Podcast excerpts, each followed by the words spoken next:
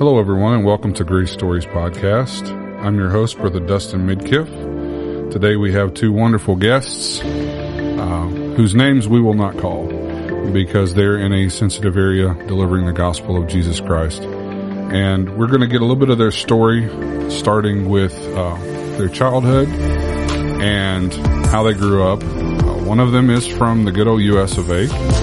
The other is not. She is from Europe.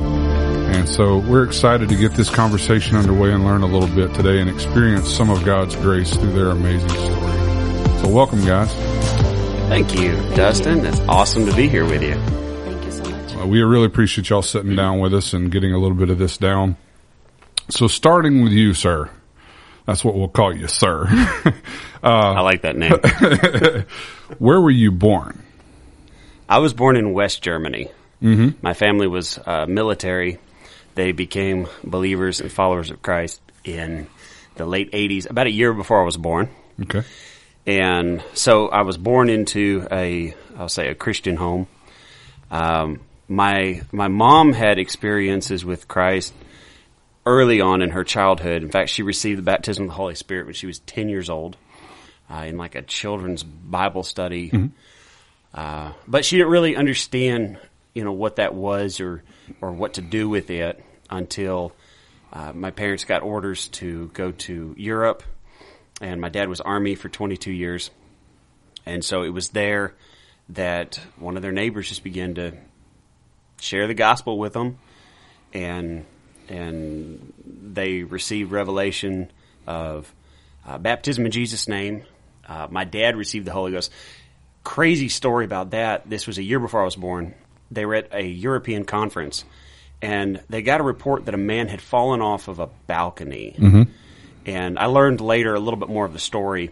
Uh, what happened was the man's wife was not happy that he was going to that conference, and so she locked him in their house. This is a, like a European lock, so when you put the key in and you turn the key, you can pull the key out, but there's not a, a like a like a uh, a deadbolt like a lock that you can manually use. You have to use the key. Yeah. And if the key is taken out, then that's uh, there's there's you're stuck. There's no option for you to get out. So he climbed off the balcony of their third story um, military housing apartment and tried to go to the second level to get out through that door and ended up falling and nearly died. So they were requesting prayer for him. And my dad was very skeptical. He's uh, um, he's an engineer, but he's very skeptical of this whole Holy Spirit business and Jesus can fill you and that kind of thing. So uh, he's he kind of made this deal with God. He said, "If you're real, if this is all true, heal that man." Yeah. The next day, that man was on the platform worshiping God, praising God, completely healed. Yeah. And my dad said, "Well, this is real." He walked down to the front. Nobody, nobody touched him. Nobody prayed for him. He just threw his hands up in the air, gave his heart to Christ, and God filled him with the baptism of the Holy Spirit. That's an incredible story. That that is God's grace. Amen. That is a, 100%. that's a great story. Uh, yeah, I you know we've I think we've all had that moment of doubt. You know where it's been, you know, God, this is not happening the way I thought it would, and and maybe if things were different, but God has been merciful, you know, and given us all, all that opportunity to uh, uh, to to experience His grace, and that's what these conversations are all about. Well, and I would say also that if you haven't had that that crisis of faith, let's say, or that that moment of maybe you know, oh, I've been raised this my whole life, I don't know anything different. At some point, you will. Absolutely, you will. You will have this crisis of faith where you say, "Is this real? Is this enough to change people's life? Is the gospel? Does the gospel still work? Right. Is it effective? Some of the areas that yeah, some of the areas that we move in and out of. I've been faced with that question, mm-hmm. and I've really had to come and, and be able to answer that yes, the Yes. gospel still works. Repentance, baptism in Jesus, the name of Jesus is still powerful enough Oh God, yes. to heal sick. It's still powerful enough to save. It's still powerful enough to deliver. And if you haven't had that crisis of faith, it's going to come. but how you handle that. We see so much in media today where so many of these uh, Christian uh, of different professions, maybe they're singers or they're ministers or something, Right. and they have some kind of a falling out because they just woke up one day and, and, and put out to the world said, "Well, I don't believe in God anymore." Yeah. When that time comes, it's important to have close friends that are going to help you to not just understand the faith, not just establish your faith, but to help carry you through that. It's important to have men of God and women of God, pastors in your life that can help navigate through that time of of, Absolutely. of trouble. Yes, absolutely. I completely agree. Uh, that's what makes the body of Christ such a beautiful organization and such a beautiful thing is that we lift each other up uh, when we're down. So, how about you? I know your story is a little different, but what was when I say what was your childhood like as a a Christian living in a different part of the world? What what what does that make you think of? Well, makes me think of my country.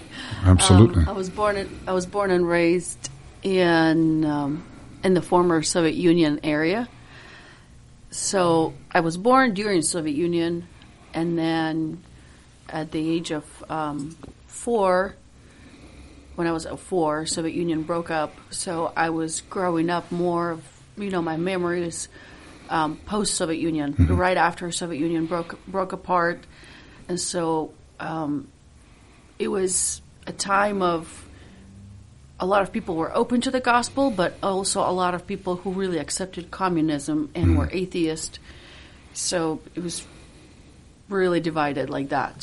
Um, but it was also a great opportunity. A lot of um, I remember a lot of missionaries started pouring in. Um, we had uh, their earliest memory, at least three, or four missionaries in our house when I was a child oh wow. um, just because you know the iron curtain, whatever they call it, you know, and everything opened up and missionaries started pouring in.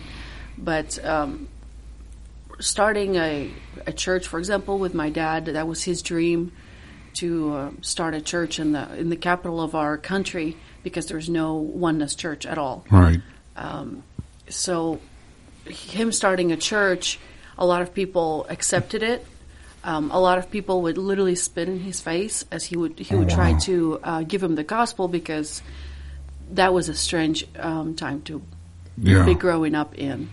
Um, but a little bit of um, my story is um, fourth generation Wow. apostolic. Uh, my great grandfather came to the Lord during Soviet Union.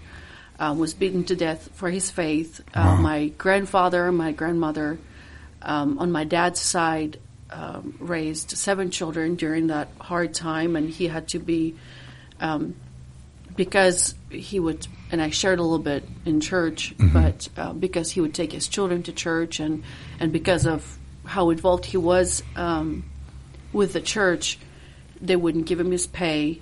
Um, they wouldn't receive salary for many months, so um, they went to work. He went to work in the mines. Um, where was it? Yeah, in Central Asia. in Central Asia. Um, and the mine actually collapsed on him, Oh wow. and he pushed all of his coworkers out of the way, but it uh, collapsed on him and literally skinned his back and um, crushed his um, his side. So he limped for the rest of his life. But even him al- being alive from that is a giant testimony For sure. there's so many testimonies in my family, really, of everybody surviving and living through that and serving the Lord. Um, and then my, my dad, of course, um, my dad and mom uh, also growing up in the Soviet Union. My mom's family, her um, her grandpa also had to be hidden from from the police. They actually dug a hole in their floor in the living room, Oh, wow. and they hid him in the floor and covered it with the baseboards. And they would just open it up, like in the middle of the night or something, give him some food and cover it because they were hiding him. He was heavily persecuted also for his faith. So coming fr- from that background, you know, um, and a lot of times my husband will tell me that I need to share more of my story as well. But you know, after realizing what my parents went through, hiding Bibles in beehives from the KGB Oh, wow. and um, just so many amazing stories, I feel like what I went through growing up in post-Soviet Union is really not a lot, and to me, it's like I don't know, it's not significant to me, and Yeah. I and for my parents and for my grandparents. Not you know when they share their stories. My grandparents when they shared their stories, they passed away now. But my parents when they share, it's not a big deal Yeah. we love the Lord. This is what we had to do, and, and that's it. There's no more discussion about it. It's not a big sacrifice. It was just we love the Lord. Yeah. So for me, growing up post Soviet Union, um, there was a lot of mockery, but I was never physically beaten or you know anything like that. There's just a lot of mockery going through through school. Um, my my um, history teacher was big, just atheist, and uh, he was really involved in the Communist Party during Soviet Union. I, rem- I think it was like sixth or seventh grade. Um, he he knew, of course, I came from a large family, uh, eight children, and he, so most of my siblings were in that school. Everybody knew us. Right. yeah. So no getting away from it. Everybody knew us. Uh, and one time he just, I don't know, I think he was really bitter. Soviet Union broke apart. He was really bitter that the Christians were free now or whatever. And he just uh, asked me to stand up in front of the class. And he just mocked me for the rest of the class. So the whole the whole class, instead of teaching us history, um, he just stood me up in front of the class and mocked me, mocked my family, mocked my parents, and you know, whatever. Um, of course, as a child, that was it's traumatic. Yeah. traumatic. Um, but my mom is, I call her uh, a little bit of mafia. she came and uh, right after that, I called her and she came and um, she talked to him because, you know, she, he, he mocked my mom a lot as well. So that was not pleasant. So she came and she showed him what a Christian woman looks like after having eight children as well. And his jaw just dropped, and she said, You want to talk about Christ? Let's talk about Christ. Let's talk about Christian families. And, um, you know, it wasn't pleasant to go through that, but he got to uh, meet my parents and have a conversation with believers. So maybe, maybe that was a good thing. Let's hope it was worth it all. yes. so that's um, that's my childhood.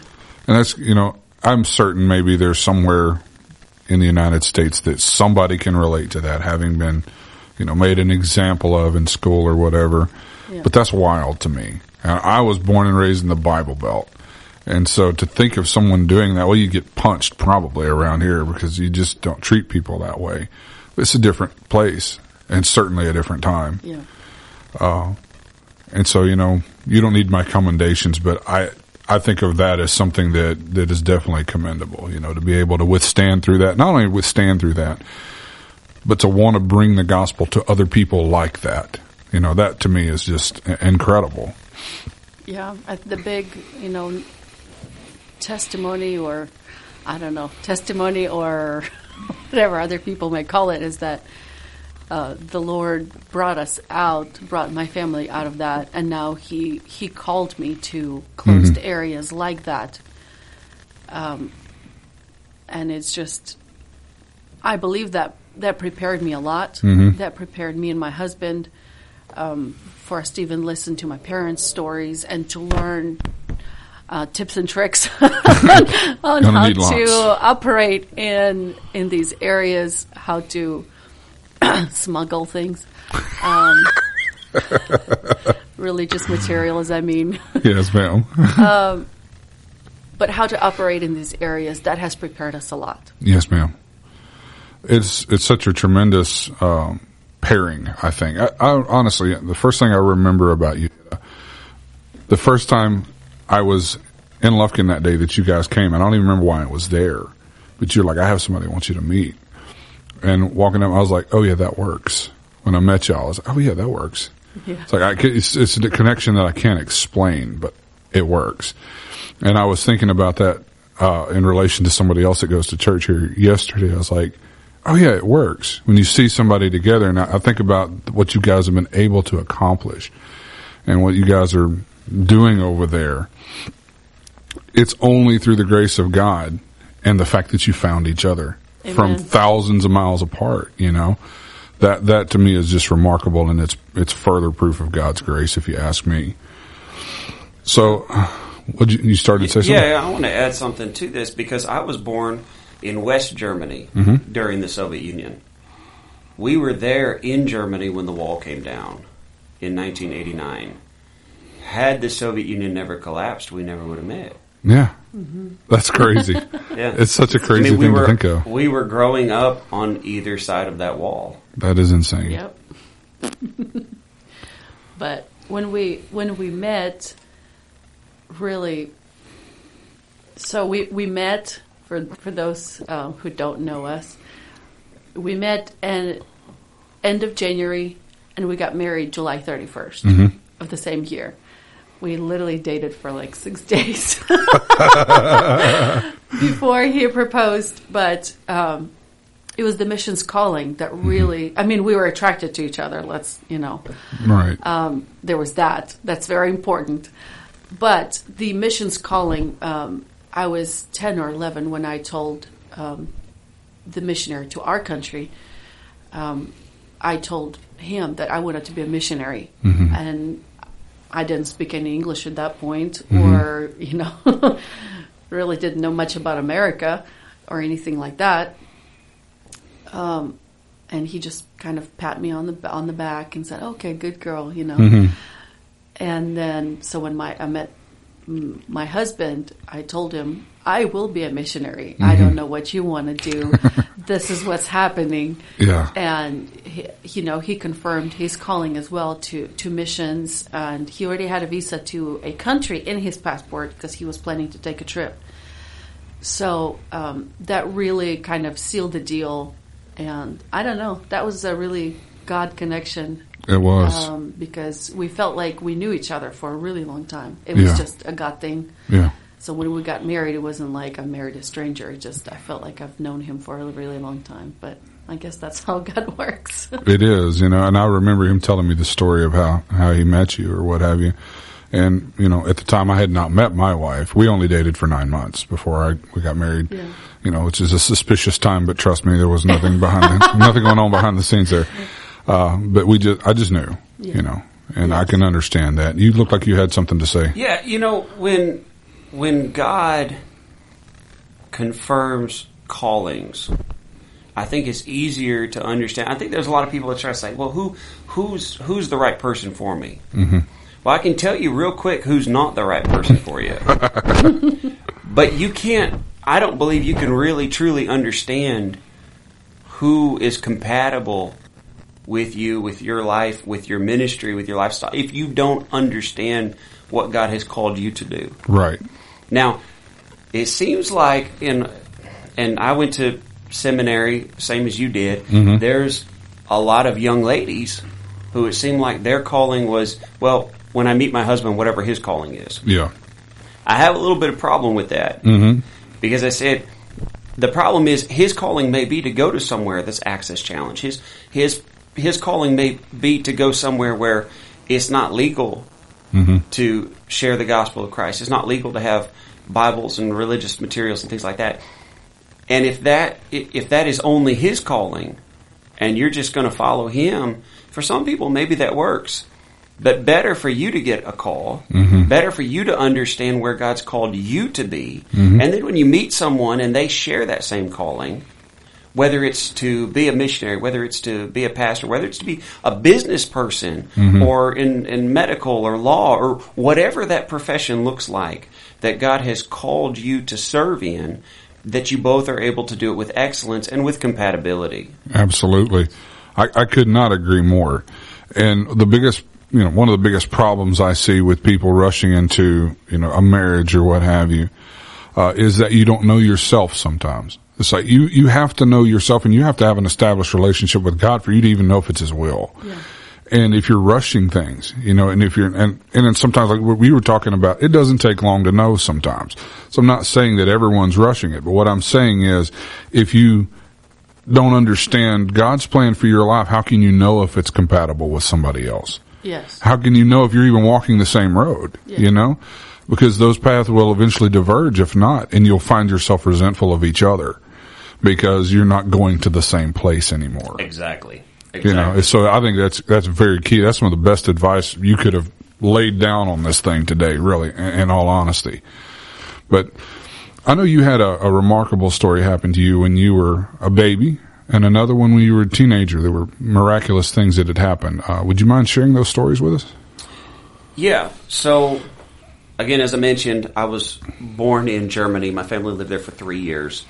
I was just about a year old when uh, we went to midweek Bible study there at the uh, the military church that we attended as a family, and I just I, I, I got real sick, started vomiting there, and and uh, started to get a little bit of a fever.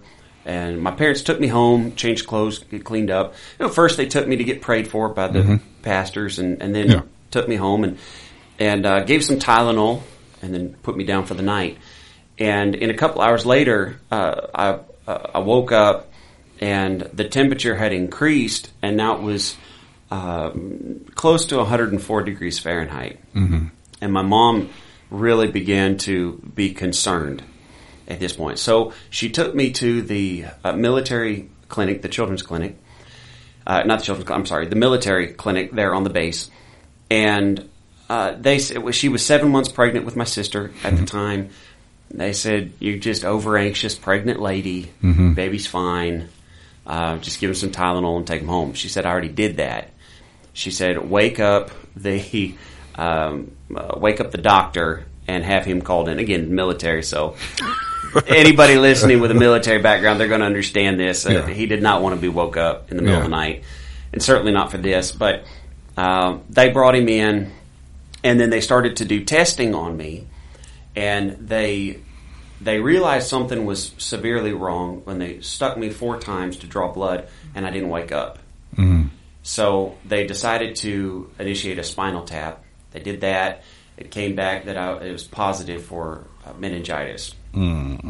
And you have to forgive me, I don't remember the exact type of meningitis, but um, my understanding was at that time they did not give any kind of a, an inoculation. Uh, inoculation. Can't speak English either.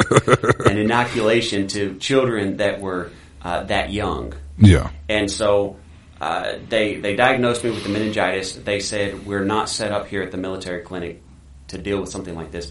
We need to transfer you to the German Children's Hospital in Heidelberg. So as they did that, something happened in the transfer. Somebody messed something up, and too much IV fluid was administered, and it caused my brain to swell.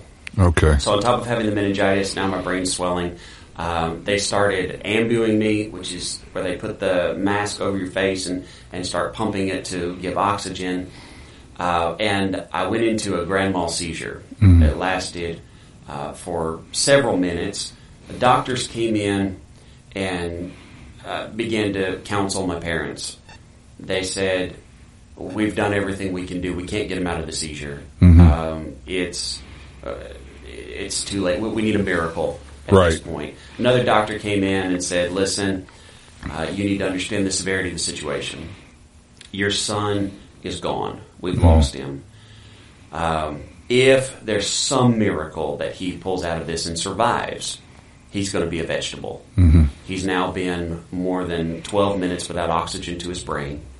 And so, to give some perspective of that, hold your breath for 12 minutes and see. What, don't, don't do that. Don't hold your breath for 12 minutes. But, but uh, after about six minutes, Yeah. uh, brain and uh, cognitive um, uh, ability begins to recess drastically, and and in many cases you're brain dead within six minutes.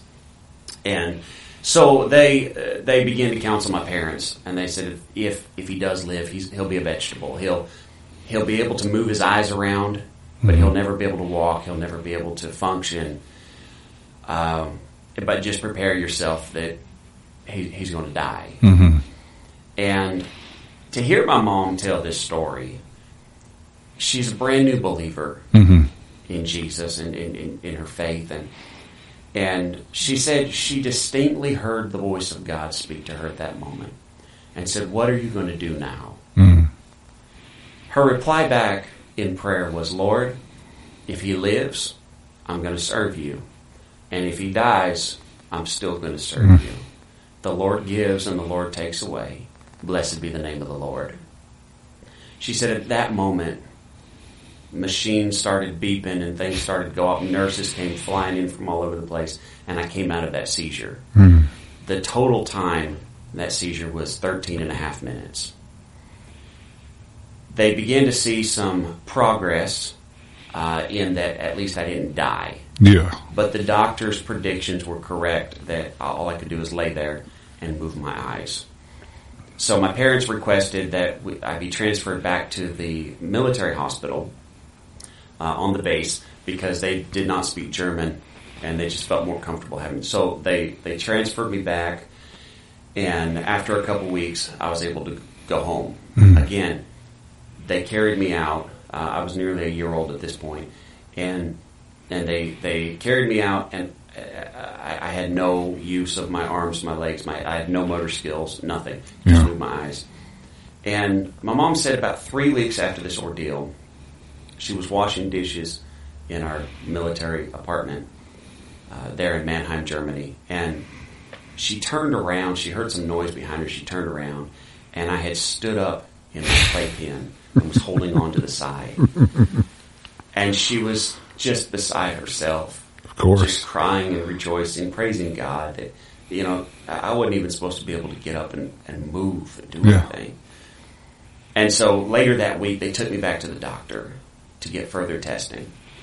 And the doctors tested. They said this is truly a miracle. He's moving around, but let's let's do some tests. They did tests, and they came back and said he's he's completely deaf. His baby cannot hear anything. Mm. But my parents believed that the same God who started a work would finish it. And so, again, they prayed the prayer of faith. They called the elders of the church. They anointed with oil again, and they prayed. The next week, they took me back, and the doctors came back and said, we, we must have had a problem with the equipment the first go around. this baby's completely fine. Wow. I had to relearn the motor skills. Yeah. I had to uh, redevelop, you know, the, however developed a, an 11 month old baby is Yeah. at that point. But God completely restored all the cognitive function, all of the. Uh, he did all of this. In fact, um, years later, as I finished up, uh, I, was 10 years a Bible quizzer.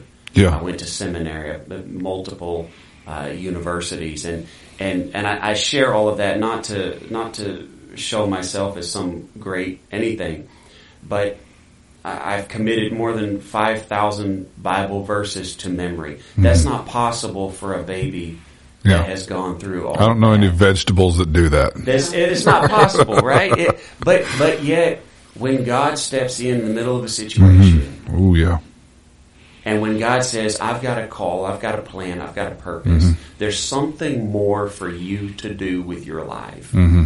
and I'm not done yet. Mm-hmm. Then it doesn't matter what the doctors say. It doesn't matter what what the medical profession gives as their expertise. What matters is when Jesus steps in Mm-hmm. everything's changed and and through all of that in fact i've been able to share that testimony in many countries closed countries around the world with people who do not believe mm-hmm. in jesus as the son of god or much less god revealed in flesh and and when i share with them that jesus still does these miracles Yeah. Jesus, it's not just from a storybook years back in a, a, a book the Christians call the New Testament. It still happens today. Uh, and in fact, uh, I'm, I'm, I'm going to share this. I was in one family's home. This was just a couple years ago. And uh, the mom was sharing with me that uh, her favorite prophet that she knew about was Moses Mm-hmm. and and her daughter said, uh, "Well, my my favorite prophet is Jesus." Mm-hmm. and I I looked at them both and I said, oh, Jesus is my favorite prophet too. and I kind of lowered my voice and I said, you know, sometimes I pray to Jesus and he does miracles. and they said, no way. Are you he does that. I said, yeah. And I told them, I shared this story with them. Mm-hmm. I said, that was me when I was just a little baby. And look what Jesus did for me. I'm here talking to you right now because of what Jesus did. Mm-hmm. And the mom looks at me and says, You know, my daughter has really terrible uh, migraine headaches that come over her, and they last for two or three days. And the fear that comes over her is just paralyzing, and, and it's, it's, it's horrible. Do you think Jesus could heal her? and I said, You know what? I don't know. But we can ask. We can ask. Let's find out. And we prayed the prayer of faith in Jesus' name. I was just with them about three, or four weeks ago. I was back in their home. And the mom pulled me aside and said, My daughter has not had a headache since that day that you prayed. And the fear has completely left her. She said, We love Jesus now. Teach us about Jesus. Oh my goodness. That's incredible. You know, and that that's the reason God does what he does. You know, the reason for the healing is so you'll know him. You know, it's to bring us back into relationship with him. You know, and I often question why we don't see it more in the American church. And, and I think a lot of it, and you can correct me if I'm wrong, is that we have too many options and we run to those options first. That's true. You know, we have this old song, and I love the old song, but to me, the, the theology is backwards. When you tried everything and everything's failed, try Jesus. When the reality is, it should be the opposite. Before you try everything else and it has an opportunity to fail, why don't we try Jesus? You know, my and parents growing up, that was, you know, that was their their only option. Right. You pray first, yes, and then you do anything else because you can't depend on the police, on the government, on the medical. I Mhm. mean, everybody hated yeah, anybody believer, you know, Yeah. Christians. Um, it was, you know, in our in our passports, for example, uh, it would state our our nationality. Mhm. So, even if you were from, uh, if you were born and raised in that country, it didn't matter if your nationality is something else. That was in your passport. But beside that, also it would say believer. So it Oh, didn't wow. matter where you went, you know, on your passport, whatever, on your documents, it would say that. And so they always had to pray first. And um, my husband and I got married, you know, in the States, and uh, we had our first baby, and he got really sick. He was only a few weeks old. He got really sick, and I and I called my mom, and I was crying because he was he was having a hard time breathing, and I had to call nine one one. And my mom said, "Well, did you pray?" I said, "He can't breathe." Said, she said, "You should have prayed first. what do you mean you called nine one one first? but you know, and um, my parents really taught me, you pray 1st Mm-hmm. Yeah, you don't you don't try everything else first and then run to Jesus. yeah, You pray first, and God gives you direction and He gives you wisdom. Do you call the doctors or do you not? yeah. You know, um, there's so many stories tied to that that I can just go on all day. But yeah, you try Jesus first. Try him first. It's amazing to me. You know, we we sing that song, Jesus at the center of it all. And if our life is truly centered on Christ, then he should be equidistant from everything in our lives because he's the center of everything. And he should, at no point should he be any further than the mention of his name. And if he is, then there's a problem. You know, and, and that's something that I began to contemplate the other day. If my life is truly centered on you, God, why do you feel so distant sometimes? Well, he hasn't moved. Yeah. His word is still the same. You know, his expectation of me is still the same. So if he seems far away, which one of us moved? It has to be me. And he has to no longer be at this center where he belongs to be. Yeah. He's no longer enthroned in my life. Mm-hmm. And if he's not enthroned in my life, I cannot expect him to be sovereign over every situation that I will not invite him in. Yeah. So I think about that's where we have to get as a as a as a Christian church, as a movement. We have to get where he's the center of everything. If nothing else happens and Jesus is pleased, that's all that matters. If nothing else gets done, but he gets worshiped and he gets appreciated Yes. and he gets loved, then we've served our purpose because that is our purpose. Yeah. And you know, we will see what God will do if we ever get back there. If we can get back to that point where He's truly center of everything. And I firmly believe that. When you were living in Europe, did you get a chance to experience the miraculous like that? I'm sure you I mean, did. Uh, just in my family, there's so so many testimonies. Um, I mean, even in the states with our with our baby, but also um, growing up in the former Soviet Union and and my parents in the Soviet Union. Um, so I can share two testimonies. Sure, go ahead. Of my sister, for example, she was number six. Um, she was born still during Soviet Union. So she was after me. I'm number five. She's number six, and she was born barely two years after I was born. And the doctor just hated Christians. so for for Christian ladies giving birth with communism atheist doctors was extremely hard. They would be kicked and beaten, and they didn't care if you got attention on time. Anyway, there was there were so many challenges.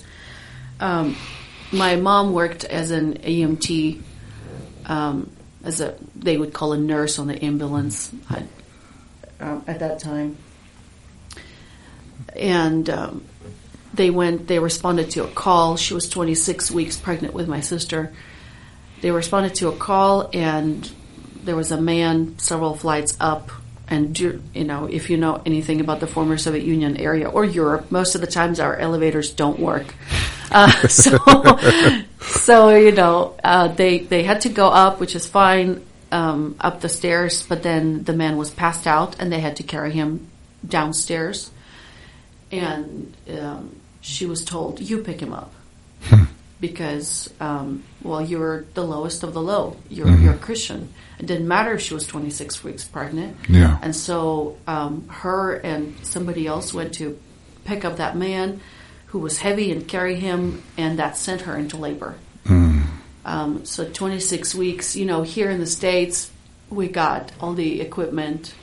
Um, my sister went into labor at 26 weeks here in the states and, and of course they can give you shots and they can uh, even if the baby's born they can give all the equipment and put them in the incubator and breathing machine and there's so many things here well my mom going into labor um, the doctor gave her um, pills to kill the baby um, for her to actually abort the baby Yeah. instead of stop the labor, which she wasn't communicated that, but she swallowed all those pills.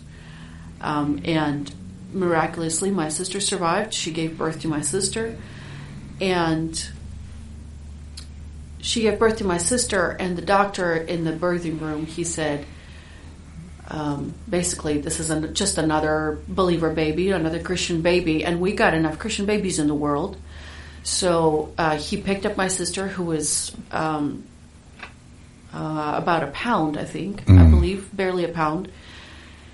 And so he picked her up, um, it's just a tiny little thing, and he didn't swaddle her. He didn't put her in inc- incubator. He didn't put her on a breathing machine. Nothing. He just picked her up and he put her on the window, on the window sill. Mm. And it was a cold. Um, it was November, so it's a cold winter, and you, in my country, and um,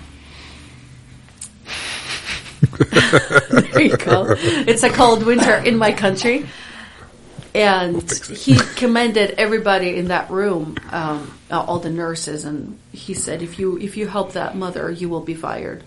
If you help that child or that mother, you will be fired." And um, everybody had exited the room, and of course, my mom just gave birth, so she's pretty helpless. But she prayed. My mom just knew you pray, and so she just started praying, and she said, um, "God, you need to help me, and you need to tell me if that child is going to live or not. And if she's going to live, you need to show me. If she's going to die, you need to show me. I just need to know." And she had a dream and or a vision of uh, my sister in the future. So she had a, a, a, a dream of um, a girl with dark hair, you know, and running around and laughing. And so she was confident. This is what God said. This is what's going to happen. My child is going to live. And my sister was breathing on her own at that point. um, that child was alive on that windowsill, Yeah. just living. and a nurse walked in and she just said, I, I know your family. She wasn't Christian at that point, but she just said, I, I know your family. I know you're a good family. And so all she did was wrap my s- sister, um, and then she just put her under a table lamp to keep her somewhat warm. Oh wow. But that was it. All that's she said. That's all I can do for you. Um, my sister breathing on her own, living on her own. I mean, with God's miraculous power. Um, but the next day, my mom decided they want to kill me and my child here. I'm running away. So she called my dad and she said, "Pick me up." I believe she wasn't even wearing shoes. She literally grabbed my sister and ran barefoot outside of Wow. the hospital, and and left. And the, the next day, the ambulance and with doctors showed up at the house, and now they're concerned that the hospital can get in trouble yeah. that she's missing. Um, they're not concerned that they were trying to kill the child. Yeah. How ironic. yes. um, but, you know, and there was another pediatrician showed up. And the lady pediatrician, she looked over my sister and she gave her like over 30 diagnoses of what was wrong with her. Mm-hmm. That her head was, um, I don't remember the, the medical term for it, but basically your brain swells up and your mm-hmm. head grows, but your body stays small.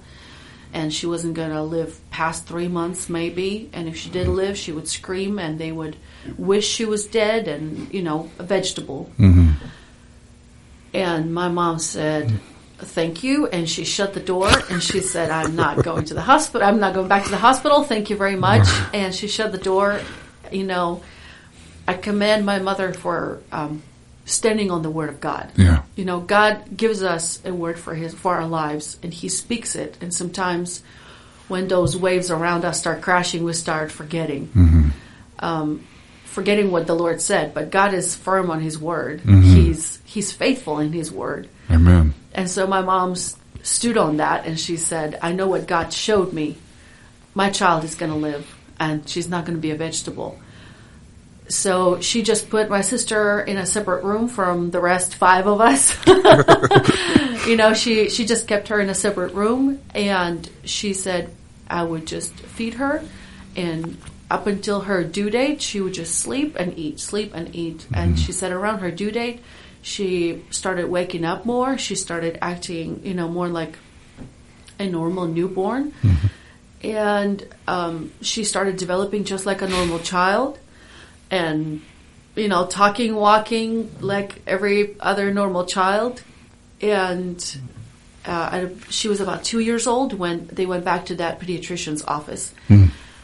Um, and that was the first time they ever saw my sister. Because as far as they were concerned, she was dead. Right. They've never seen her. My mom didn't Yeah. take her for any appointments, for any shots or anything else. Right. Um, so she was about two when she took her back, and she walked in with my sister. And my mom said, "It's like the Holy Ghost came over your sister because she just started running around and laughing and speaking, and you know the pediatrician started kind of putting the two and two together, realizing who that child was. Yeah. And she said, all she said was, "That is not that child." Yeah. My mom said, That is that child.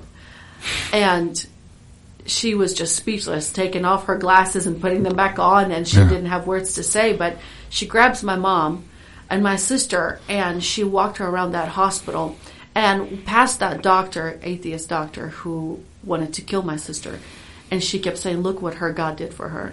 Look what her God did for her. Wow. Um, so that was a giant testimony on only depending on God Yeah. and truly God is all we need. You Yes. know, God says you're either going to live or you're going to come be with me, or Yeah. whatever His will is for our lives. It is the perfect will of God, and He's faithful in His word. Absolutely. He is. Uh, that is an incredible story. I mean, She's she's married, living in California with two beautiful children. So yeah, so it worked out. yeah, it worked out. It worked out. That is just incredible. Uh, I want to say insane, but it's not when you understand the plan of God. Um, you know, He says, "For I know the plans I have for you." You know, there was already a plan in place, and we're just as as humans, we're just so ignorant sometimes that we fail to see. Yes, You know, but that is an incredible story, and I appreciate you sharing it. No problem. When um, our son was um, sick, like I shared, uh, we were in the hospital, and I remember the doctor he was sick. They kind of sent us home because they thought he was recovered. Then we were back at the hospital, and I remember sitting in that room and the doctor said we're going to be in the hospital for another two weeks of antibiotics and all of that. And um, our baby was barely six weeks at that time. So seeing your child go through all that, and I guess in desperation, we all go through that. Um, and I sat there and I was praying, and I said, I cannot do two more weeks of this, God, and I cannot watch my child go through that. And at that moment, because the doctor said there's no other way, this you will stay at the hospital. And God, at that moment, spoke to me and He said, "I have a million and one ways to solve a problem when you can't think of one." and I said, "You know what? Okay, God, I trust you. You know better." The next day, we were discharged from the hospital. My God. What would we see if we trusted him? Amen. What would we see if we turned him loose Yes. and and and took him out of the box we put him in so often? You know, I, I'm guilty of saying a lot when I preach. A God that is got borders is not a God worth serving. I don't serve a God with borders. I serve a God who knows no boundaries and he has resources in eternity that I cannot fathom. Because if he doesn't, then there's going to come a limit to his power and I could potentially be lost beyond his grace. But if I trust him to have all of those resources, then he can do the miraculous in my life. But it, it comes at the cost of faith. Yeah. You have to have faith. Yes. You know, you're going to have to accept something on faith. You know, I, I have to accept on faith that my car is going to crank when I go out there. We live on faith whether we realize it or not. Yeah. What better place to put it than a God who has never failed Amen. and cannot fail? I want to add on to what you're saying there about faith. For, I mean, for many years, I always considered a contrast to faith to be doubt. Mm-hmm. And I think most people do. You know, what's the opposite of faith? Is doubt. But if you really think about doubt, you have to have a little bit of faith to have doubt. Right. Over the years, working in some of the areas that I've worked in, uh, I'm not sure that doubt would be the best contrast to faith. But I want to challenge us. Maybe control is a better contrast to faith. Yeah. Because if I truly have faith in my Creator, mm-hmm.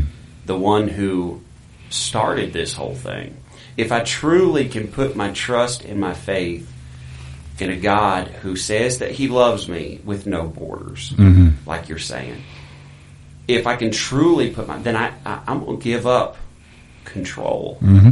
I'm gonna stop trying to fix things my way and the way I think things ought to go, and I'm gonna put it into God's hands and say, God, I trust you, and I relinquish that control, and I believe that would probably be a better uh, example of faith Yeah. is when we completely release control, put that in the hands of God, and allow God to do what He does best, Yeah. and that's be God. Be God.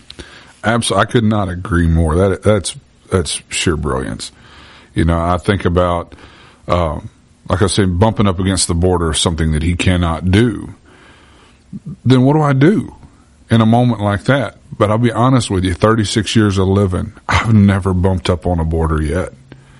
You know, I've been where I had no answers many times. I've been where I didn't have a way out, but all it took was turning and saying, God, I'm out. Yeah. I'm out. I'm tapped out. I don't have anything. And God said, okay, watch me. You watch what I will do. And it, I know you guys being where you are and doing what you do, you have to rely on God. yeah, because- have a choice. Yeah, the help isn't coming from anywhere else. No. We don't have a Exactly. choice. Yeah. You were mentioning that to me the other night about you have to believe in the supernatural and believe in angels and this and that and the other because it's the only way the gospel gets propagated in a place like that. Because if he doesn't do the work, and I think about you, we, we so often rely on programs and this, that, and the other, and I'm not condemning programs, but really, when it all comes down to it, if anybody builds the house but God, Yes. it's going to fail. If anybody builds it but him, if it's built around anything but him, it's destined to fail. And I want to add on to that. I like to add. Math was never my good I'm, subject. I'm gonna add. In in this kind of of situation, this kind of environment, like you're talking about, letting God be God, letting God build the house, letting God take control, letting Mm-hmm. God. He said he's not going to share his glory with another. Absolutely not. In fact, I've taught this in, in many times. One of the fastest things that'll get you kicked out of the presence of God is pride. hmm Taking credit for something you didn't do. Exactly. You don't believe me? Ask Lucifer. Mm-hmm. It's real fast. Mm-hmm. God does not tolerate well mm. when someone or something tries to take the glory that belongs to Him. Mm-hmm. Now, I've I- I've taught this also with many of our underground believers that sometimes there's questions like, well, I asked God to do something mm-hmm. for me, and He didn't do it. Mm-hmm. So, what? God's mad at me now? Mm-hmm. Well, there's some problem. It's not necessarily, maybe, but not necessarily. I challenged him with this. Jesus said, "An evil and an adulterous generation seek after a sign." Okay, real quick, the difference between a sign and a wonder. A sign is given for the unbeliever. A wonder is something that happens that may be also a sign, but it helps. It it tears down Satan's kingdom at the mm-hmm. same time. Right. Look at the ten plagues of Egypt. Yeah. Some of those were just signs. Some of them were wonders. Mm-hmm. They destroyed parts of an evil kingdom. And their worship, parts of their worship. Exactly. Mm-hmm. And so you see this uh, throughout Scripture. Jesus is not looking for his followers, his believers, to be seeking after a sign. God, if you're real, I need you to heal me every time I'm sick. Yeah. And so I challenged our, and now this is going to take a leap of faith for a lot of people. What if God wants you to go through this because He wants to show His glory? Mm-hmm. Right? The disciples ran into this. Well, who sinned, this man or his parents? Mm-hmm. Jesus says neither. Yeah. Is in, in the Gospel of John. That neither, but that the glory of God could be manifest, that it could be shown here. What if what you're going through, God just wants to receive the glory for it? Yeah. And if we can wrap our minds around this, that hey, instead of making Jesus my last resort, mm-hmm. instead of using oh, using the grace of God as my license Mm-hmm. to do whatever it is I want to do. Grace is your teacher. Mm-hmm. Right? Titus chapter 2, verse 11 says that the grace of God that brings salvation has appeared to all men. Verse 12, teaching us Yeah. that denying ungodliness and worldly lust, we should live soberly, righteously, and godly in this present world. If grace is teaching you, let it teach you that God wants His glory shown. Mm-hmm. When God heals you of your headache, it's not just because He says, "Oh, you know, I, I just felt bad for you today and hope you feel better." Mm-hmm. It's not a luck of a draw. It's God wants to do something in you and through you to make His glory known Absolutely. to make his presence manifest in the earth. And we do ourselves and we do the kingdom of God a disservice. When God does a miracle and we just keep it all to ourselves and well, I appreciate God you you healing. I appreciate you doing this miracle, but but I'm shy and I don't want to tell anybody about it. Mm-hmm. I don't believe for a minute that God healed me when I was a baby, or God healed her sister when, she, or or her. She didn't even share about her story of how God healed her. All these miracles that we've seen, what? That's just so we could uh, sit around and talk and, and, and eat potato chips and, and visit and drink Coke and and, Feel a goosebump every once in a while. and, and, and everybody clap their hands and get excited and and then go about our same life in our same way. No, God wants to use as He shows His glory. Mm-hmm. He wants to use these, but He depends on His body. yes. He He's not going to work without His body. Mm-mm. In fact, a, a, a dear friend of mine shared several years ago about a dream that he had, where he said, in his dream, he saw the Spirit of God moving from house to house in a town. And the Spirit of God was getting so frustrated. And he said, he said, God, why are you so frustrated? Why is your spirit so frustrated? He said, because everywhere I'm going in this town, I can't find a body. Mm-hmm. I can't find my body. Yeah. I can't. and and He wants to work through His body, but but that takes us realizing that what God wants to do, this this grace of God that's teaching me and developing me and leading me, is because God wants to show this to the whole earth. Absolutely. And anytime we keep it to ourselves, we're not giving God the glory Oh no, that He deserves. that's absolutely right. What was the point of his purchase? What was the point of redeeming us? So that he could redeem others with our story. The whole point of this podcast, Grace Stories, is to show that God's grace is still active love it. and that his his miraculous power still works. You know, and that it's for everybody. I don't care if you live in Timbuktu. I don't care if you live down the street. Shout out God, to those of you in Timbuktu. yeah, Timbuktu.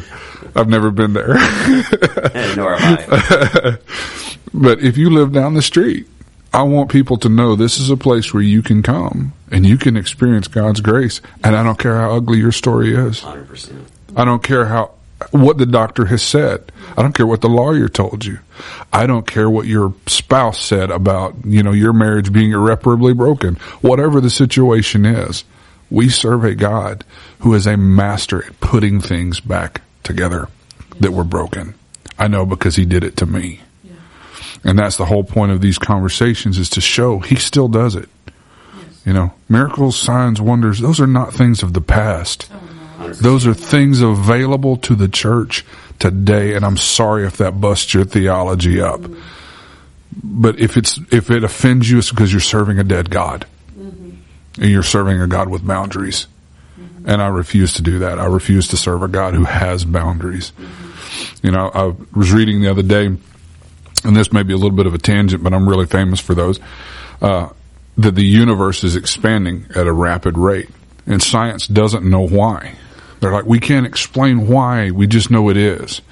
It's because they they deny it. It's even in the word they use, universe, single spoken sentence. It's because the power of God knows no limits. So when His creative power is put out there, Yeah. it cannot be contained, and so it's ever growing. Yeah. If He did it for the disciples, why on earth wouldn't He do it now? Yes. If He did it on Paul's missionary journeys, why can't He do it with the two of you now? Yeah. And what we have to do as a as a body of believers here in the United States is get behind people like y'all. And where wherever you are going, whether you can talk about it or not, whether I ever know what's done or not, and just trust that God is doing the work that needs to be done. He is adding into the church such as should be saved.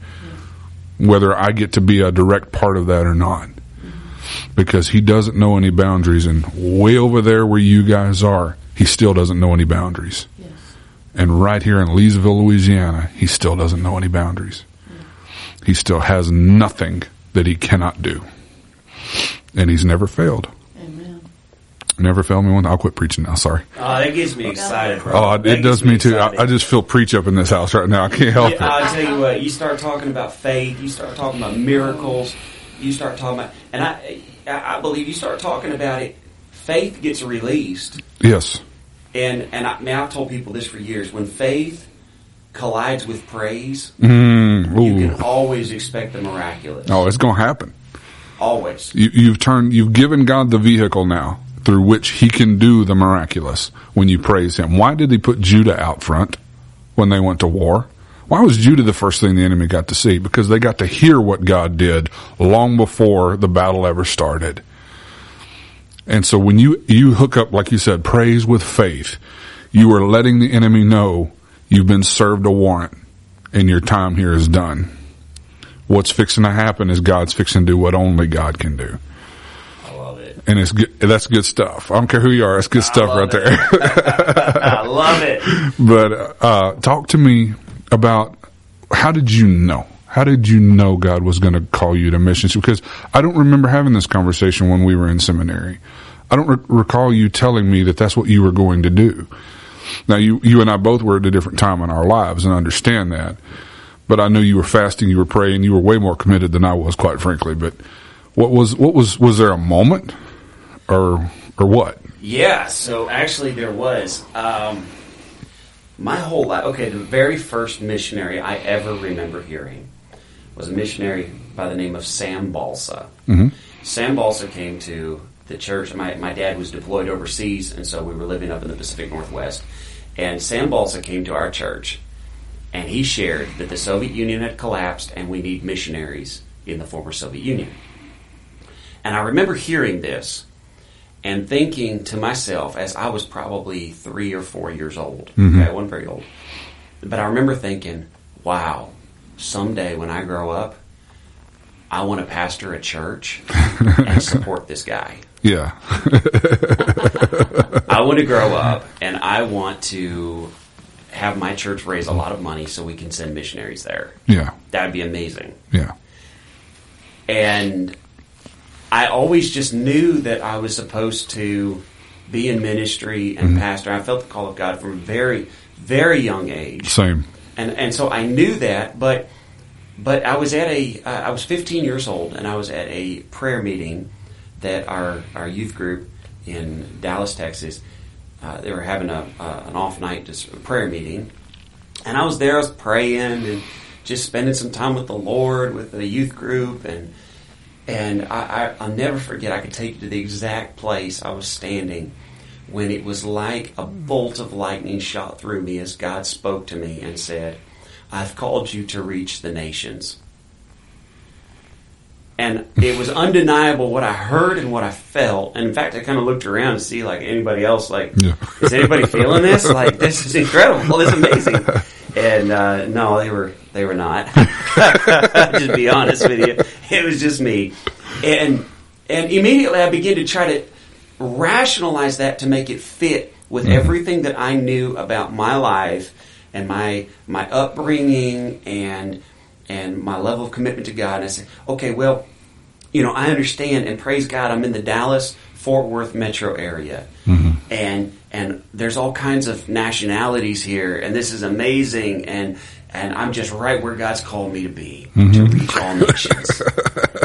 and it was like the, the, the Holy Ghost just kind of thumped me in the back of the head, and, and uh, God talks to me just real, real plain. Sometimes you got to be real direct to get my attention. He said, "You know, no, I, I've called you to reach other nations in those nations." Yeah.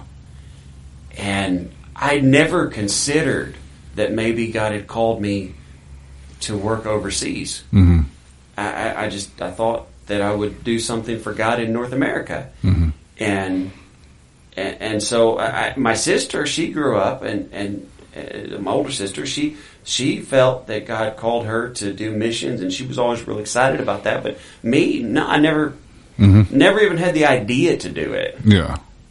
And then I began, uh, uh, within a couple weeks, I had a, a, a country report that was due yeah, for, for school, and and I started researching. Uh, it was a, a an Islamic country in North Africa, and by the time I was done, I think it was maybe five pages that was required, or ten, or something like that. I ended up submitting uh, almost forty pages. Wow. Overachiever.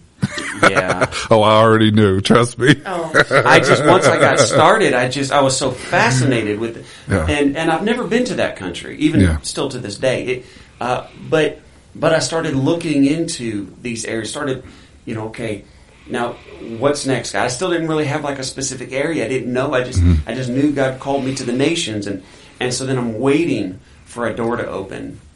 And and I'm gonna share this too. That this has been something that has helped me a lot. There's two things that I need before I move. I need a word from God and I need an open door. If I have a word from God but I have no open door, I'm in this situation like David when he's anointed king. hmm He's anointed king, but he's not going to be king for a while still. Yeah. But if he takes that word from God and tries to run with that to make it happen by himself, the situation with you see with Abraham. hmm He said, "Well, let me let me, let me Let me try it my I- way. I've got a word from God, so let, let me help God out and just make this happen. hmm It doesn't work. You need a word from God and an open door. In other cases, you have an open door, but you don't have a word from God. hmm Now, this is very evident with the story of Noah. Mhm. In Genesis chapter 8, it says, When the ark comes to rest, Noah removes the covering, it opens the door to the ark. hmm And it says that this happened, the ark came to rest on the first day of the first month. The very next verse says, On the 27th day of the second month, Mm-hmm. God speaks to Noah and says, Take your family and go out of the ark. Mm-hmm. For nearly two months, that Joker sitting there looking at an open door. Yeah. And I have to believe his family is, you know, We want out of here. How about today? Yeah. Can we get off this boat? I mean, the Bible says Noah, when he first opens the door, it's dry land. Yeah. But the last word that Noah got was to get on that boat, and he wasn't leaving until he got another word that said, Oh, "Now God, it's time yes. to get off." Yes. It's what saved you. And and he wasn't about to use his own eye. We we walk by faith, not by sight. Mm-hmm. That's he's right. looking at dry land, but he's waiting for a word. He literally has an open door in front of him, Mm-hmm. but he has no word from God yet. Yeah. When you have a word and you have an open door, then you end up like Peter coming out of prison in Acts 12. Mm-hmm. Word of God comes to him and said, Hey, get up, get dressed, get yourself ready. Now start moving. Mm-hmm. As he starts walking, a door opens. He continues walking, the next door opens. Mm-hmm. He doesn't sit there in his chains and say, Well, I'm going to wait until I see every door open all the way down at the end. Yeah. He's obedient to the word. He starts moving, takes a step of faith, and the door opens. Mm-hmm. And so, when when I began to seek the will of God and the plan of God, and how, how, how's this work for me? I had a word from God, Mm-hmm. but I didn't really understand where the open door was. Right. And then, essentially, what happened? Make a long story um, shorter, I suppose. uh, what ended up happening was when when my wife and I, um, it was about three weeks before our wedding, her dad had contacted me and said, "Hey, I want to start a Russian speaking church Mm-hmm. in in uh, California, North California, and I'd like for you and my daughter to move to California from Texas and and help start this church." And I told him, I said, no, I said, uh, I'm not going to do that. I said, my pastor, I, I know my pastor and the way he teaches and preaches, and I agree with it. The first year after you're married, learn how to hang the curtains together before Yeah. you start trying to start churches and do ministry. You know? Yeah. Just, just relax, you know, Yeah. you'll, you'll be, you'll be okay. And he said, well, will you talk to your pastor? And I said, okay, fine. About three weeks before the wedding, I talked to him and he, he kind of stops and he looks at me and says, I'll never forget this. After church on a Sunday night, like, hey, Pastor, I know how you already answered this question. I know how you feel about this, but I promised I'd go ahead and ask. So, are you okay? Would you be okay if, if my fiance and I, after we get married, if we leave Texas and go to California to start a Russian speaking church? And he stops, kind of gets this funny look on his face, and kind of tilts his head to the side, and he goes, You know what? I really feel like you need to do that. Thanks, Pastor. wow. That was not in. That was not the plan. Yeah, that wasn't in the cards for That you. That wasn't my plan. Yeah. I had already moved to Texas. Yeah. I already moved all my stuff. Oh wow. We were we're ready to set up a life in Texas, and we're Yeah. ready to do the will of God and work in the local church and be submitted to the pastor and do it. And he says, you know, I really feel like you should do that. Now all of a sudden, Yeah. buddy, I left there and I hit my knees. I said, God, what do I do? I didn't think he was going to say yes. I thought it was a pretty safe. I mean, I don't even have to pray about this. Yeah. Okay, you know, I know what pastor's going to say, Yeah. and then here God speaks something to to my bishop and said, "Hey, hey, you you, you ought to." Yeah. Kick him out. Oh, and uh, that was so. I, I I prayed and I said, "Okay, God, if this is the door that you're opening, then I'm not going to question it. I'm going to walk through it because I, I have a word from God." Yeah. We were there for nearly two years Mm-hmm. before we left and moved to Russia and we started working in the former Soviet Union. And all during that time, began to see God open one door after another, after another. And we just continued to walk through it because we had that word from God. Yeah. I think about you talking about Peter. Very often God works in stages like that, you know, one door, then the next. It's, and it's all about trusting him in that moment. It's like you, you, you don't always, in fact, very seldom do we get all the information at once. I remember, uh, a guy telling me, he said, if God revealed all of his plans to you at one time, you would tell him no because there's too much pain involved but he knows you can go there. You can be put through it. I wouldn't trust you with it if, if I didn't know it would succeed. But you would say, I can't do that if he showed it to you all at once. And Well, so, and if you had told me Yeah. when I was 15 years old that I'm going to be working in closed countries, Mm-hmm. that I'm not going to be able to carry a Bible, yeah, everything that I know has to be committed to memory, Yeah. that I'm going to have to share with them. I don't get to carry my seminary notes. I don't get to have books. I don't get to have. I don't get to do any of that. But then I'm going to go into areas where it, it, you shouldn't go. yeah, And I, we don't even have time for me to go into the stories of God protecting me, even in my ignorance. yeah. so often for me. and, and and yet and yet God guiding and protecting and keeping His hand on me. And if you had told me that when I mm-hmm. was 15 years old, I'd have said, "Man, you're crazy. Yeah. Get away with that. That is that's not that's not for me. Yeah. That's for somebody else." Yeah. But to see how God, I truly believe Psalm 37, the steps of a good man are ordered by the Lord. Yeah. and he delights in his way. hmm Earlier in that psalm, it says, Delight yourself in the Lord, and he'll give you the desires of your heart. Mhm.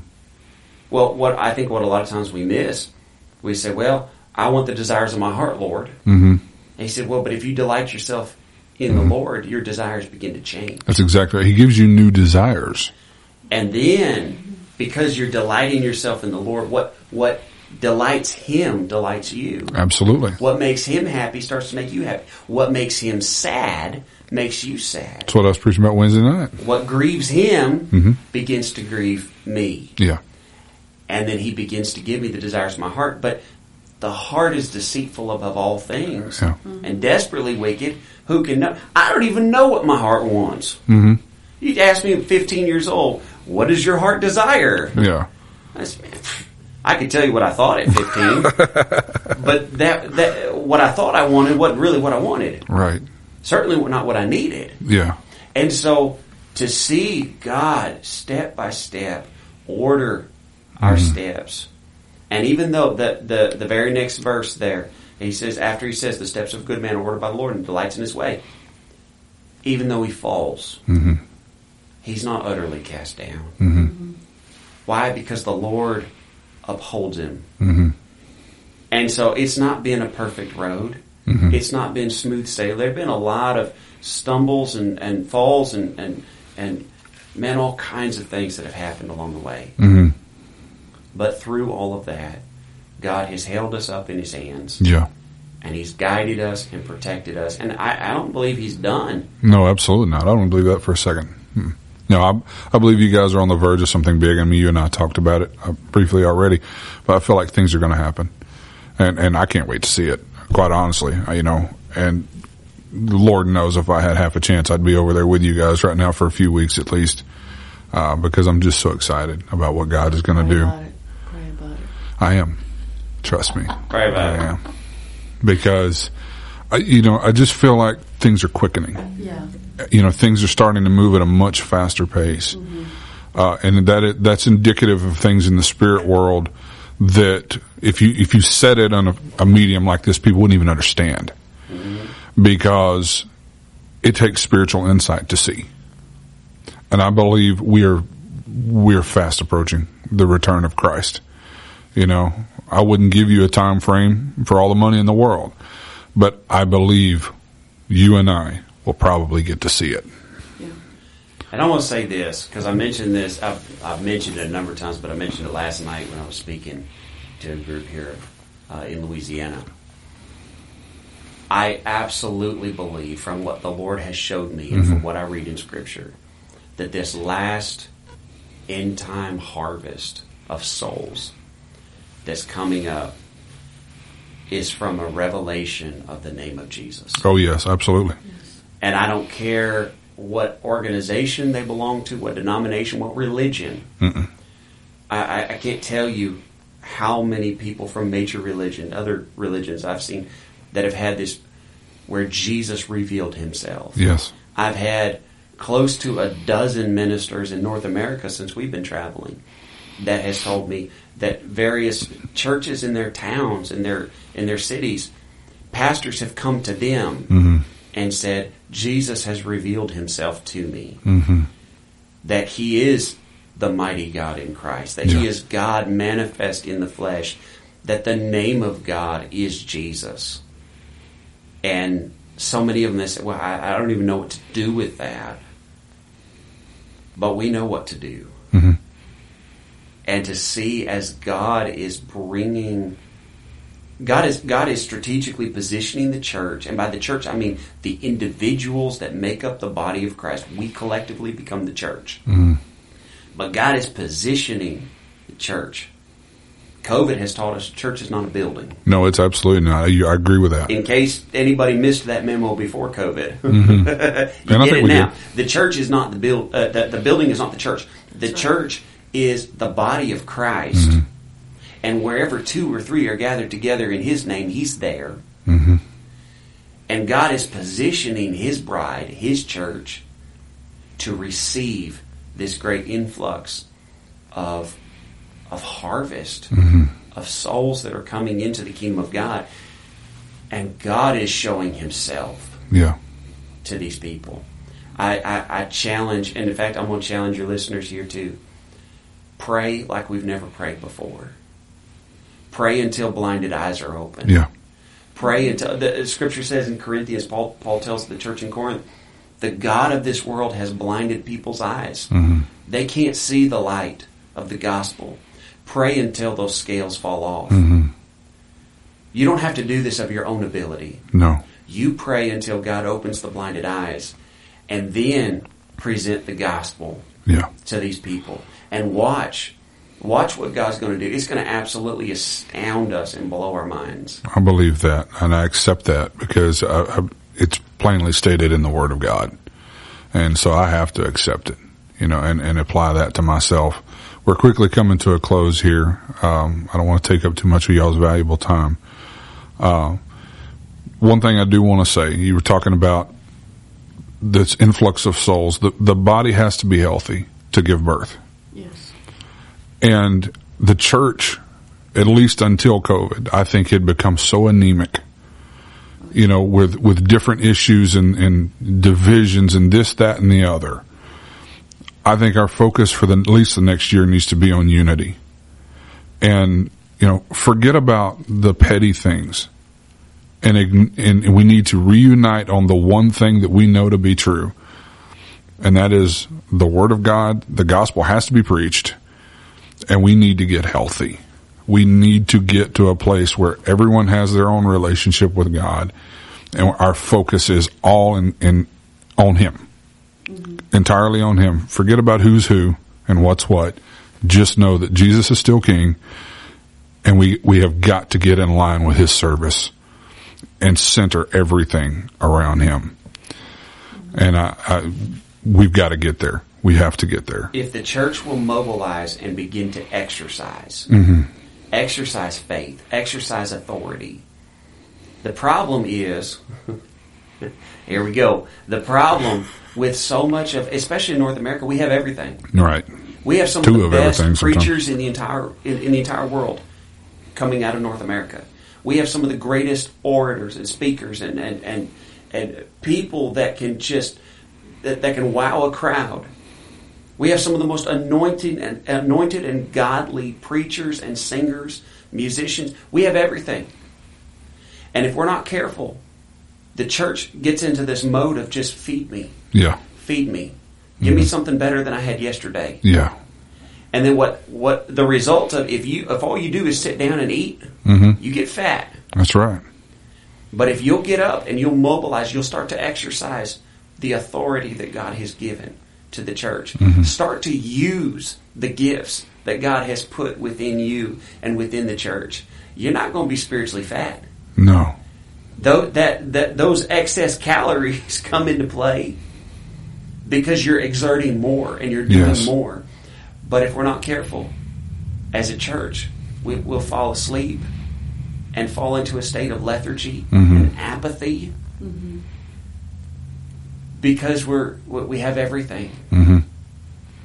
But it's not time for us to just sit and be fed. That's right. It's time for us to take what we've been fed and take it to the world. Absolutely. It's He, time to sorry. No, go ahead. Um, to actually be apostolic. You know, absolutely. um, we think apostolic is the way we shout or dance or the clothing, like we're apostolic. That's not apostolic. To look biblically, what what is apostolic? You know, they went from house to house. Mm-hmm. How many of us now open our homes and have Bible studies? And go from house to house, and I mean, we're we're not going to have all things common in these days, but Right. what is apostolic? It is not our Western idea of a beautiful building or a, a conference where we shouted and danced and that was a truly apostolic conference. Being truly apostolic is be having your home open to to those who need who can't maybe come to church, but they can come to your home. They can sit at your table Yes. um, they can be loved by you. They can be taught by you at your table before you even ever bring them to church. Absolutely. Bringing them to church would be here's the rest of the body, here's the rest Yeah. of the family to meet. yes. Instead of that's your first step. Absolutely. I, that is so beautiful to me. But, and I, God has been dealing with me specifically about that over the last few weeks. In fact, I've had conversations with a few of my evangelist friends and one of them told me, he said, I asked him, I said, what does a personal evangelism mean to you? And he said, I wish people would quit thinking of it as an event. Start mm-hmm. thinking of it as a lifestyle. Yes, You know, it's a daily thing Yeah. and going back to daily breaking bread, yes, you know, and, and opening up, quit being afraid of small groups. We're not going to create fractured mm-hmm. churches. You're going to create a larger body yes, which is what Christ is all about, in my opinion. yes. I'm going to ask y'all to do something kind of weird. Uh, I would like for you to pray in English to release us, and I would like you to pray in one of the other multiple languages you speak, whichever it is, uh, because I don't know who this is going to reach. And I want anybody to be able to, you know, to have access to this uh, blessing that I want you guys to pray over my audience today. Uh, so whatever you say and whatever you say, I'm going to turn it over to you guys. I want you to pray over our audience tonight, though, and uh, impart something to their spirit. Dear Heavenly Father, I thank you for the opportunity you've given us to come together to share about your goodness, about the greatness of our God.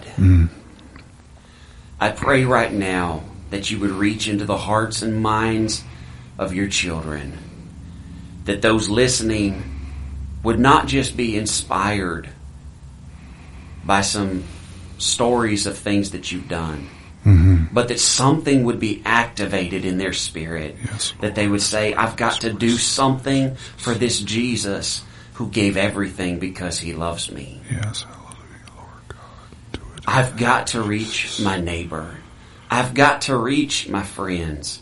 I've got to share the light of this glorious gospel with anybody and everybody who would be willing to hear.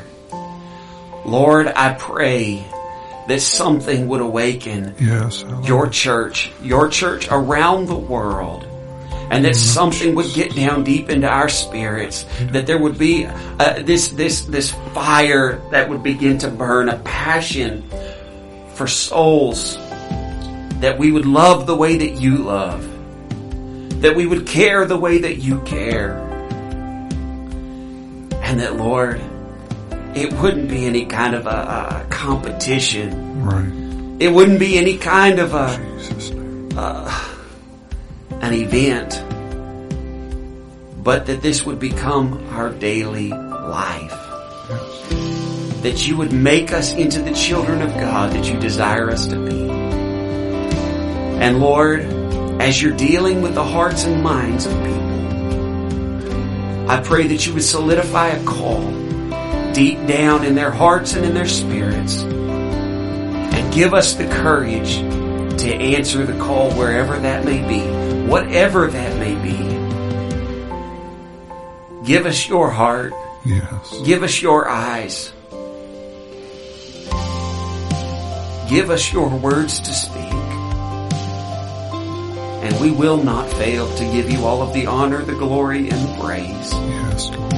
In Jesus' name. In Jesus' name.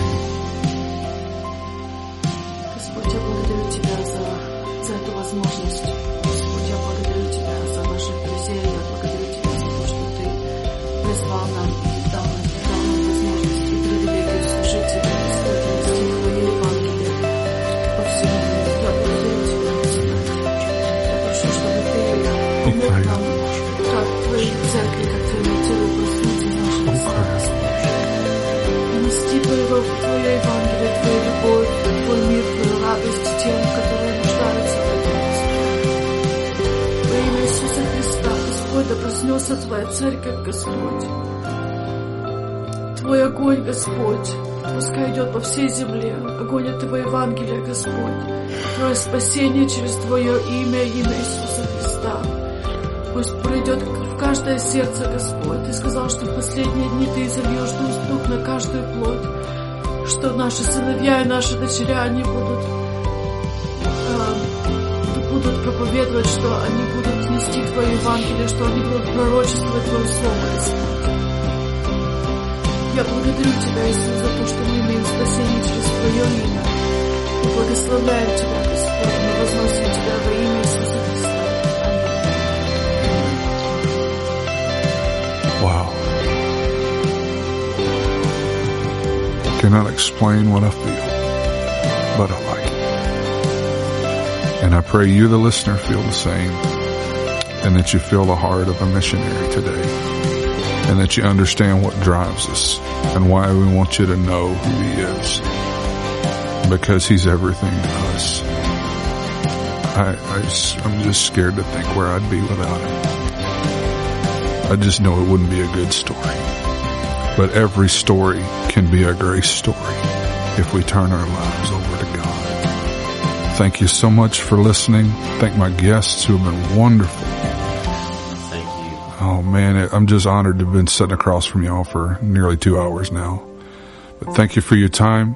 Thank you for listening. This has been Great Stories. I have been your host, Dustin Midkiff, coming to you live from Leesville First United Pentecostal Church in Leesville, Louisiana. May God richly bless you. Amen.